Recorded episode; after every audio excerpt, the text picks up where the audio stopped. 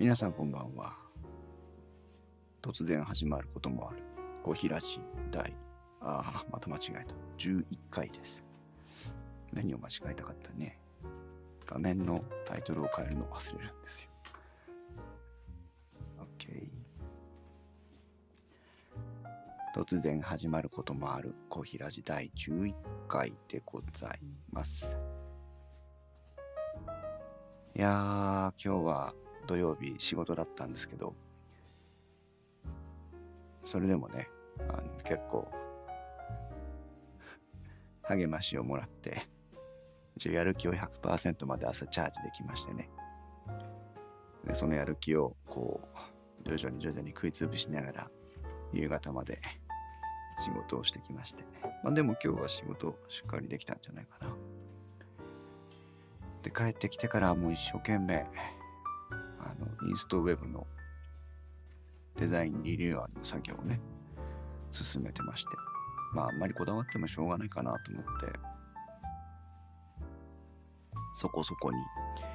デザインはまあ、これぐらいでいいかなってとこまで来たんですけど、今度実際の引っ越しの作業を考えた時にね、旅するポッドキャストのページとか、固定ページで作っておきたいなと思って。あーネオさんいらっしゃいませ、こんばんは。アマアマンティ、ありがとうございます。ちょっとふざけてやってみました。本当はね、あの、足音のね、あれも実際に自分で歩いた足音を入れながら撮りたかったんですけど、ちょっとなんか、なかなか撮ろうと思ってもタイミングが合わなくて、いいかと思って足音。あれしかも、あれですよ。あの、わざわざ雰囲気出すためにベランダに行って、こう、外の音を同時録音しながらやりました。懐かしいね。アバンティね。面白い番組でしたね。今でもね、時々聞き返すんですけど、なんとも言えない。なんとも言えないですね。あ、ゆうすけさん。こんばんは。そう、もう11回なんです。このところ、てか、小平寺はずっと今連、連、連夜配信ですよ。連続配信です。自分でもびっくりしてます。本当に思いつきで始めたんで。ねダイナミックが、ダイナミックマイクがなくなったショックから、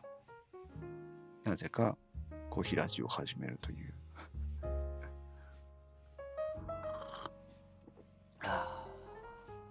似てる番組、ピートの不思議なガレージかな、もしかして。それ終わりました？まだ終わってない？なんかね、でも、テストがだいぶ違う感じでね、残念です。アバンティでダメだったのかな？失礼したら神谷キュートです。そうね、P4 君がね、旅立っていってしまったんで。P4 もね、思いつきで始めた、あの企画だったんですけど、今第3期ね、ゆうすけさんにも一個、あの、使ってもらおうと思って第3期を計画してますけど、なんか、またね、ちょっと手前味噌で恐縮ですけど、おスパークイージー、スピークイージーか。あ、また別な時間帯にあるんですね。なるほど。あの、ポトフさんのね、ポッドキャストの日のポト、ポトフさんともお母さんのポッドキャストの日の24時間イベントとはまたちょっと違ったアプローチで、こう、ポッドキャスト、ポッドキャスター同士をつなげるイベントになってるのかな？とか最近思い始めてね。まあ、あの徐々に皆さんから、ポッドキャスターの皆さんからあの音源をいただいたりして、実感が湧いてきたというか、うん、だもう少し、えー長いスパンでいろんなポッドキャスターさんを旅してもらってもいいのかなと思ったりしてるところです。まあでも1台は最低でもね帰ってこないとあのひまちゃんにあ使ってもらいたいなと思ってるのでだから第1期第2期で、えー一旦帰ってきて2台あるわけなのでそのうちのもう1台は第3期に回って旅してもらってで P4 第2期分の P4 はひまちゃんに行こうかなとか思ったりしておりますが。今日はねあの昨日まで中高校卒業して中国行った話そして中国を卒業してアメリカ行った話としていたんですが今日はその高校時代中国に行く前の時代の話をちょっと思い出して話したいなというタイムラインから最後に仮パックしたい P4 ね。ダメですよ。あれネオさんもポッドキャストやってるんですよね。ネオさんのもう試しに使ってみます？興味があったらちょっと Twitter かなんかであのコメントいただけると調整します。それでね高校時代っていうのは本当に非常に私にとって今振り返ると劇的な結構波乱万丈な波乱万丈って言ったらおかしいけどいろんな刺激を受けた3年間でして。私のおそらく今こうやって喋ってる私のこう輪郭を作る3年だったのかなというふうに思うんですけど、えー、1年目はね、まあ、そもそも高校にもあんまりこう興味がなかったので、えー、うちの姉が2つ上？3つ上？の姉がいるんですけど姉が行ってる高校に行きました大して受験勉強もせずまあもう時効なんで言いますけど、縁故入学みたいな感じで、あの、兄弟がいると入りやすいっていう、嘘か本当か知りませんよ。なんかもっぱらの噂で。まあいいや、そこで行こうっつって、一応受験はきちんと受けましたけど、でおそらく普通に合格してるんですけど、あの、うん、あいつのコーヒー姉の弟かっていう感じで高校に入りまして。まあ別に勉強好きだったわけじゃないので成績もまあそこそこに。で部活も何かやりたかったわけじゃないので1年の時はね部活にも入りませんでした。で1年のそうだな3学期ぐらいに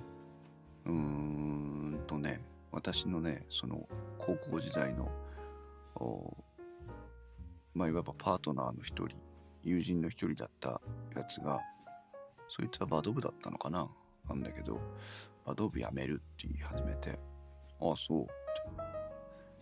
でも何かやりたかったらしくて、放送部やらない？みたいなことを言い始めたんです。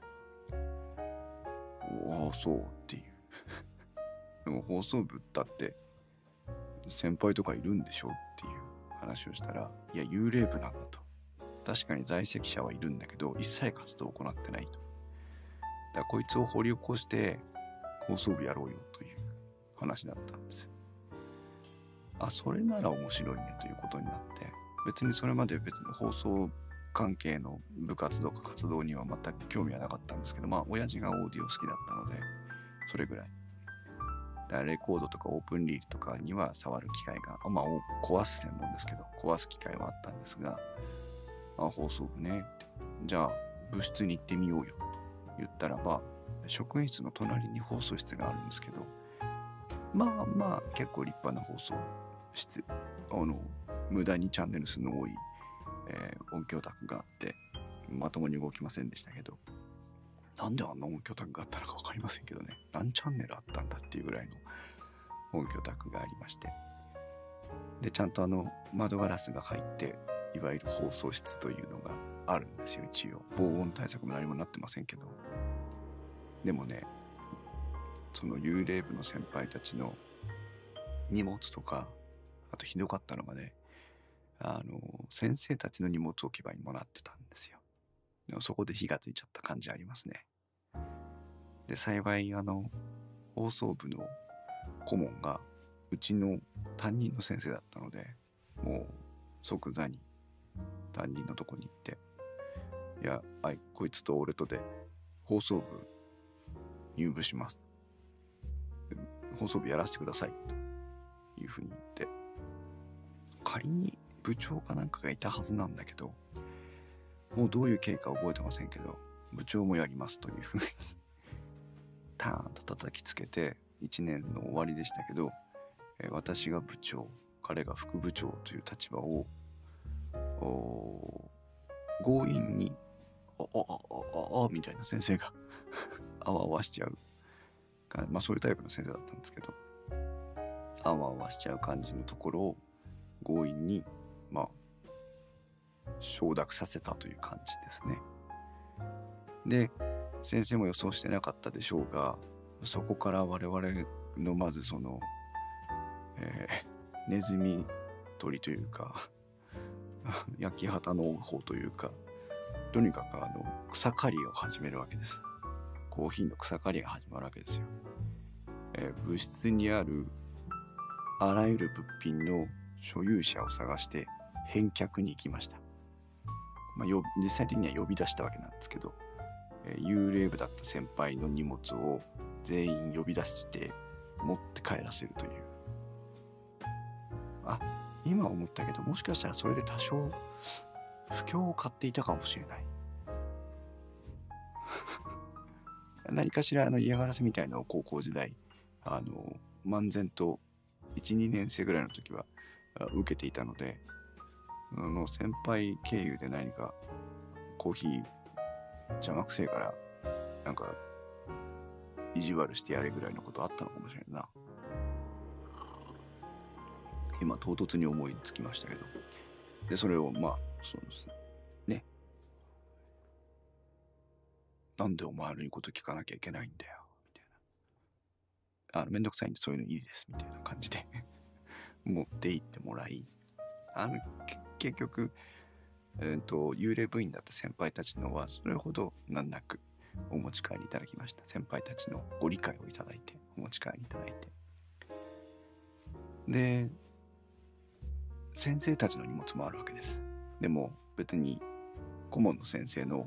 荷物じゃない。全然関係ない先生の荷物です。でカクカクしかじか放送部を再考するので、えー、お荷物邪魔なので持って帰ってくださいと。ノーとは言いませんよね。先生ですから。えーみたいな感じはありましたけど。そっちの方が時間がかかってね。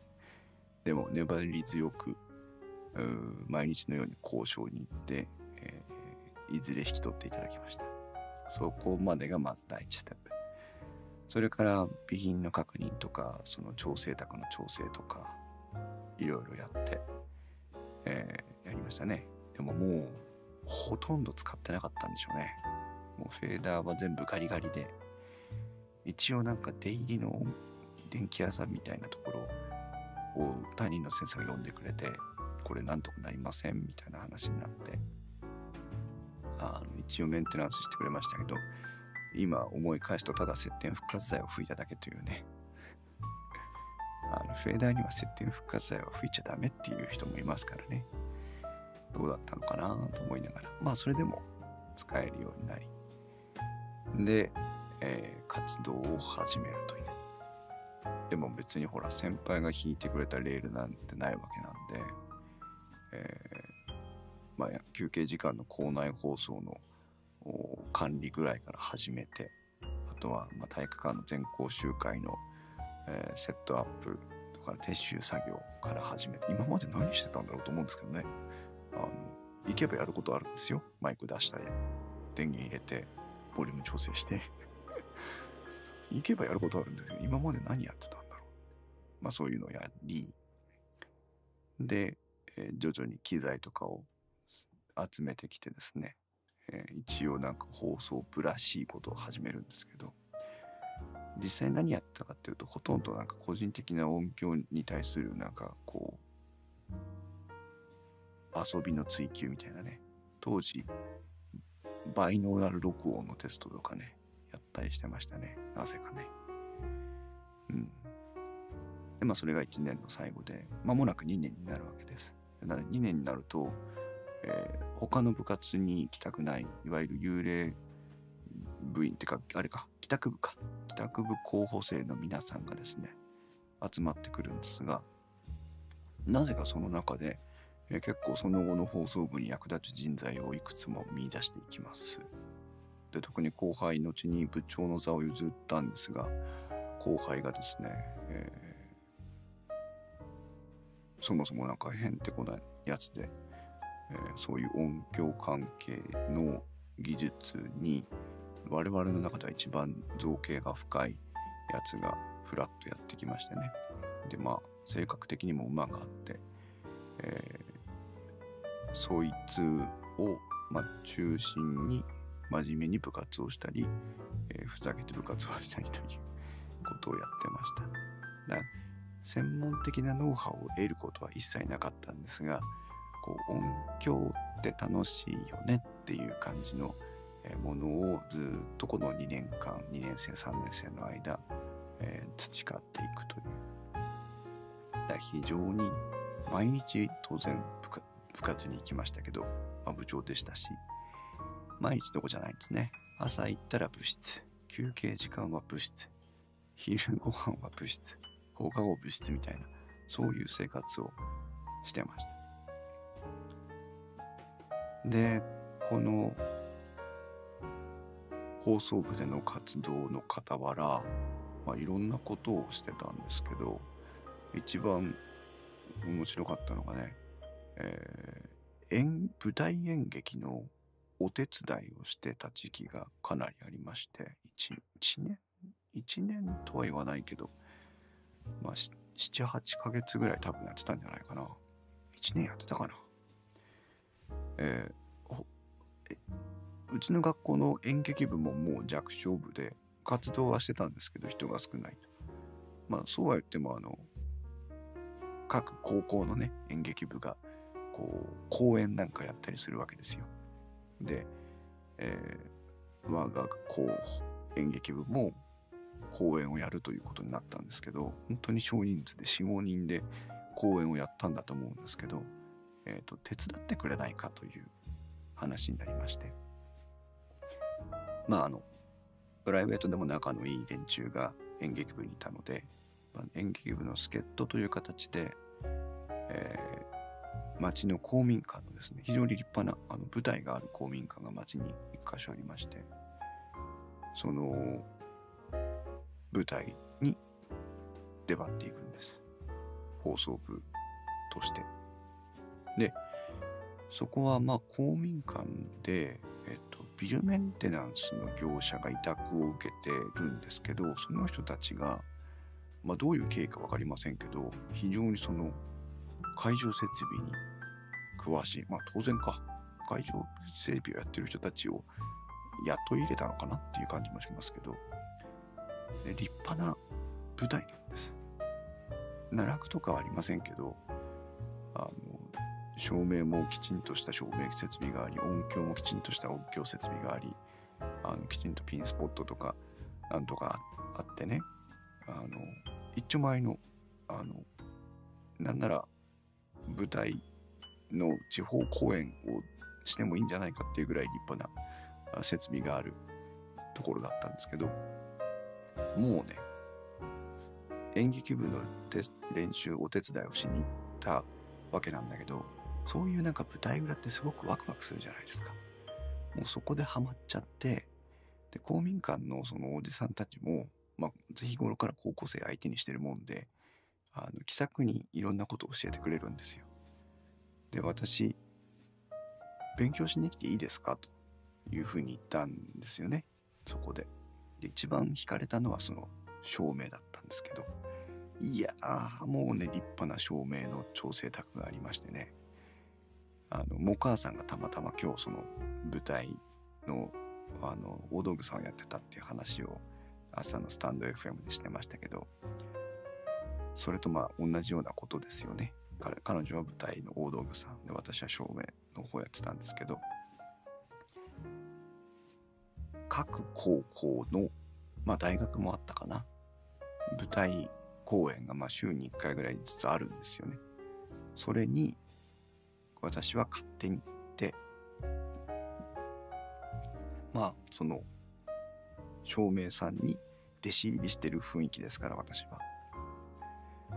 えっ、ー、と「お疲れ様です」って勝手に入ってって他校の生徒とか先生たちがああいつは誰だっていう顔してるわけですよ。当然。知らない学校の同年代の、ね、人がいるわけですから。なんだけど構わず入ってってあの荷物の運搬とかそのいわゆる裏方作業の手伝いをとにかく必死にするんです。えー、と昼ぐらいから入ってね4時ぐらいまでやるんですよそういうことを。ただただひたすら何か手伝いますよ手伝いますよって言って名乗りもしないで、えーと、その演劇部の人たちの手伝いをし続けるんです。で、えー、4時ぐらいになると段取りがいいところだとあの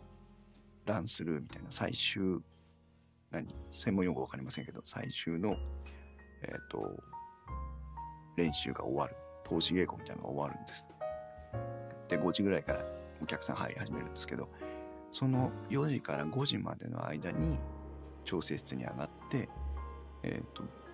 舞台照明の勉強させてもらうという。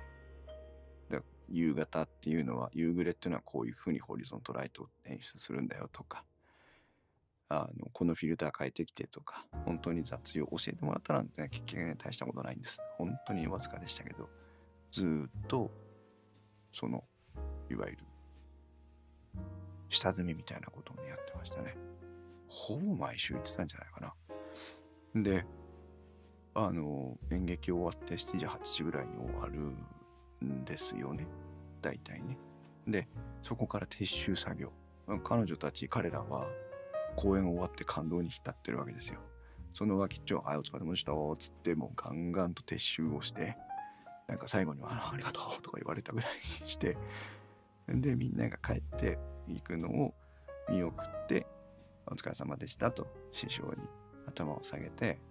家に帰るという。そうするとね10時ぐらいになるんですね。家に帰るのもね。でもなんか親もそういったことには一切文句を言わず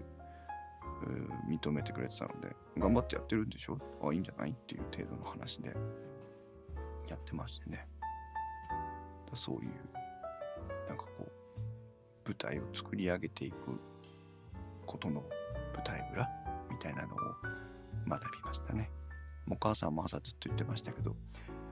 ああいうやっぱりえっと多くの人が集まって一つの作品を作り上げていく現場の中で、えー、その本来求められてない自分 なぜかここにいる自分が、えー、どういうふうに立ち回ると彼らの助けになって自分も勉強ができてで結果的に私もそこにいる以上目指しているのは作品の舞台の成功なわけですよ。そうすると舞台の成功にどうすれば寄与できるかっていうのをもう一人しかいないんでねずっと考えながらひたすら汗をかくということをやってましたね。そうすると毎年毎週毎週いろんな高校の人たちが来るわけなので当然経験が浅い人たちの場合もあれば段取りが悪い人たちの場合もあるわけです。そうするとあのこうあったらいいよこの情報が必要だよ今その舞台監督さん役の高校生はこういう心理的な状態にあるよっていうのはまあなんとなく分かってくるわけですよ。で調整室にいたりすんのねその子たちが。あのどこから指示を出すかはもうその人たちそれぞれなんだけどその子たちをそっとフォローしながら この指示出さなくて大丈夫ですか？とかあの向こうの子ちょっとなんかバタついてるみたいですけどとか、うん、ここの準備うまくいってますか？とかこあこのタイミングで次あれですよね？とか、うん、あと一応その、えー、ライティングの切り替えの Q も出さなきゃいけない子たちがいるのであのそろそろ急だし大丈夫ですよねとか いうのをこうフォローしながらあ自分の経験も積んでいったというそんなことをねしてました。そう。だからまあ今思うとその放送部時代にもっとね学べる機会があれば面白かったのかなと今にして思いますけど。まあ足りていたか足りてなかったかは別にしてその当時やっていたからこそポッドキャスト面白そうだね。じゃあやってみようかっていうふうに簡単に思えたというところもあって。まあ我々がポッドキャスト始めたのは何度か番組の中でも話してますけどえっ、ー、とメタルギアオンラインというゲームがねありまして、えー、10年前ぐらい11年前ぐらい。でそこで我々はあの知り合ったんですけどボイスチャットってそのね今では普通ですけどヘッドセットつけてゲームの中で喋るというのが、まあ、当時はそれほどメジャーじゃなくて。でも我々は喋ってたんですそうすると喋ってる者同士あの話がしやすくなるわけですよ面白いやつがまたあっちにもいるぞっていうんでグループになって一緒に遊んだんですけどメタルギアオンラインっていうのは共感指導というシステムがある不思議なオンラインゲームで要はプレイヤーがプレイヤーに戦い方を教えるというものがあったんですね。で私たちはゲームが、まあ、上手いやつもいましたし上手くない連中もいるんだけど、えー、私はどちらかといえば上手くない方でなんだけどそのゲームの楽しみ方を説明するのが楽しいという 謎の楽しみ方をしましてね。数ヶ月1年ぐらいあったのかな？分かりません。サービス期間がねどれぐらいあったのか分かりませんけど我々がその共感指導に熱を上げ始めてからがねどれぐらいあったのかな半年ぐらいあったのかどうか分かりませんが、えー、毎日毎週のようにその共感指導をして人が集まるんです。何人入ったのかな？15、6人ぐらい確か一部屋に入れた。8、8ぐらいなのかな？16人かな？入れたかと思うんですけど今日は、えー、この立ち回りの仕方についての、えー、講習会を開きますみたいなことすると面白がって入ってくる人たちがいてでその人たちに30分なり1時間なりゲームの中でプレイを教えるというまあ今まで言えばポッドキャストみたいなことをゲームの中でやってたんです。2000人ぐらい我々延べ延べ人数2000人ぐらいの人たちにその共感指導してまあへんてこな連中でしたね。まあそこからゲームが終わって、でも誰かに何かを喋るの面白いよねっていう話になって、じゃあ何する？ってなった時に、じゃあ家電好きだから家電について語ろうぜというふうにパートナーの太一くんが言って、そこからまあ、ポッドキャスト始めたんですけど、ポッドキャストに対する予備知識ゼロでしたからね、ポッドキャスト聞いたこともありませんでしたからね。まあそこからうまくこうね、できて11年続けられたのも、高校時代の放送部で放送機材とか音響関係に対してアレルギーを取っていたからかなと思ったりしております。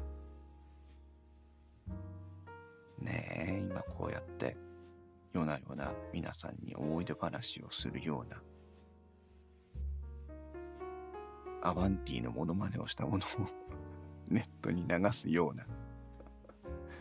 ことができる時代になって面白かったな面白いな面白い時代に生きてるなというふうに思っておりますが。チルニーさんだっけなあのシャアの声に似てますねというふうに言ってもらいましたけどたまに言われます。たまに。真似してみろって言うとできないんですけどね。どうですか？皆さん放送高校時代はどんな部活やってました？私中学校時代はね写真部だったんですよ。写真部の話もまた今度したいなと思いますけど。変な人たちに出会ってきたな。私も変ってことなんだろうな。まあ今でも24時間ねポッドキャスト配信するような人たちと出会ってるわけですから。運命には逆らえないもんですな。楽しい、楽しい生活を送らせてもらっております。はい。ということで、まあ、高校時代ね、放送部でしたというお話を少しさせていただきました。楽しかったなまあ戻りたいとは思いませんけどね。あの勉強したくないんで。うん。でも楽しかったな。と思います。はあ。さあ、皆さんね、明日は日曜日。私は今日は仕事でしたけど、ようやく週末です。今日、これからどれぐらい頑張れるかな。明日の午前中ぐらいまでちょっと一人の時間があるので、必死にウェブのリニューアル作業を進めたいと思います。休みなのに休めないという感じですけど。ね。せめて皆さん夜はいい夢見てください。今日は何の夢かな高校時代の部活の夢でも見ていただければ思い出に至れていいんじゃないでしょうか。ということで、小平寺第11回ありがとうございました。おやすみなさい。